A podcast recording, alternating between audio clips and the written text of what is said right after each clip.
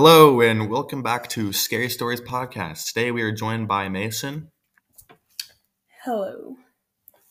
Today we'll be reacting to more scary stories. This time it'll be more extreme. All right, so for the next story, well, not the next, the first story. This one's called Cow's Head. This is a Ukrainian ghost story. Let me begin. Oksana lived in a small house on the edge of town with her father, her stepmother, and stepsister. Oksana's stepmother disliked Oksana, favoring her true daughter, Olina. Okay, I hope I'm saying these names wrong. Um, if your name is either of these two names I just said, don't don't make fun of me, all right?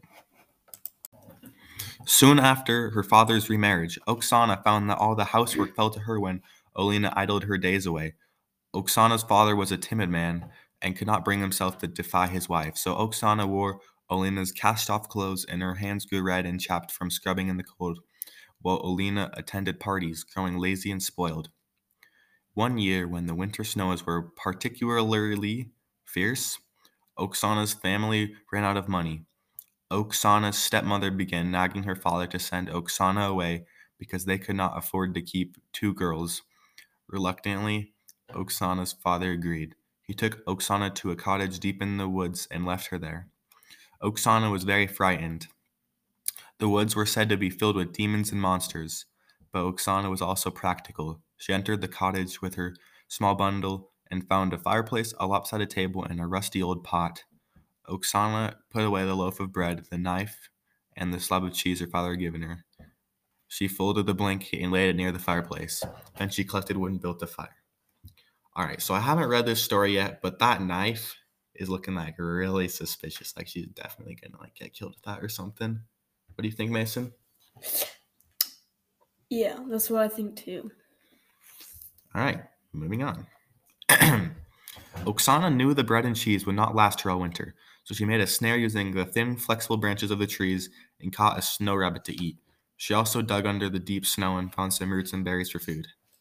All right, uh, we apologize for the violence when she caught a snow rabbit and ate it. We didn't we didn't read this before, so we didn't know it would be PG thirteen. Uh, from now on, probably cover your kids' ears. Um, yeah. Also, sorry if you're vegan. All right. By dark, Oksana had melted water for drinking and used the rest to make a stew. So Oksana ate well. Then she lay down near the fire for the night, listening to the wind howl and pretending to herself that she was not frightened of the woods. Turn off your phone. All right. It was midnight when the knock came. Knock, knock, knock. It echoed hollowly, hollowly through the dark cottage. Oksana woke with a start, her heart pounding in fear. It came again. Knock, knock, knock. Oksana thought of the monsters. She hid under her blanket, praying the whole thing would go away. Knock, knock, knock. I don't know why I said it like that.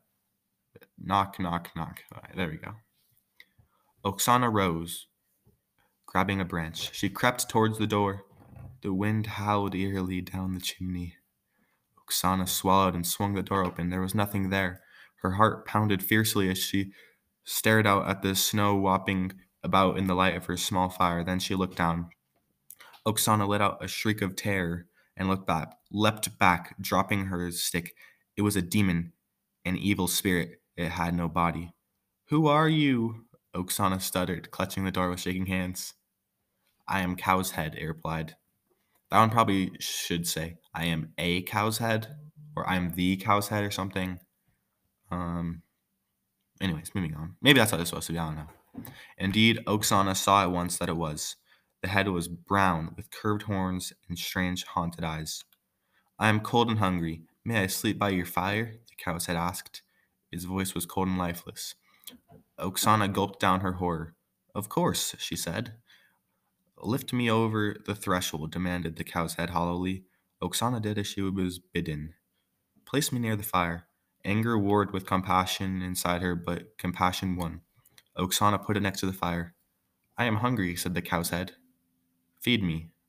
Well, that is a little bit um, greedy slash um, rude, I guess. He just says, feed me. Plus, like, what if she doesn't have food for him, and he well, and he's like taking her the last of her food? What do you think about this? Eat or be eaten. I don't know what that means, to be honest. Uh. All right, we'll move on. Oksana thought of her meager food supply. The stew left in the pot was for her breakfast. She fed it to Cow's head. I will sleep now, it said. There was no softening in its attitude towards her. Nonetheless, Oksana made it comfortable for the night, giving her blanket and sleeping in a cold corner with only her cloak to keep her warm. When she woke in the morning, Cow's head was gone. Where it had slept was a large trunk filled with most beautiful gowns she had ever seen. Under the gowns lay heaps of gold and jewels. Oksana stared blankly at the riches in front of her. Her father's voice roused her.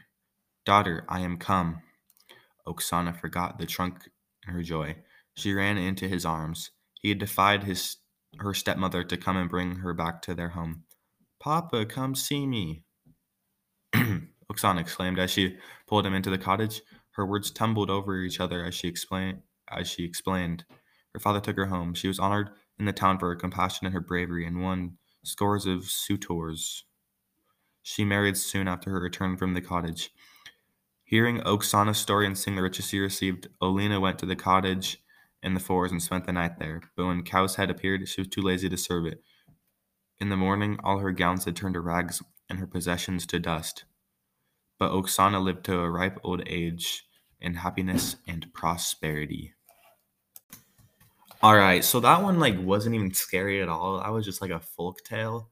Um, plus, it just the grammar wasn't that good on this one either. It was like it just called it Bear's Head or something. Is that what it was? Bear's Head. Cow's head. Cow's Head. My bad. Uh, I guess I wasn't really paying attention, but um, yeah, grammar wasn't great. I'd have to rate this one a four out of ten. Um, you can give your review now. Um, a zero and a half. So just a half out of ten. Yeah. Now explain. Um, that does not make sense. Why is there a cow's head? Couldn't it be like an ostrich? All right. Well, that doesn't really make sense either, but whatever. Um, this episode is getting pretty long, so I think we're gonna have to end it here. Thanks for joining us again on Scary Stories podcast. Um, join us next week, where we will do episode three of more scary stories. Bye.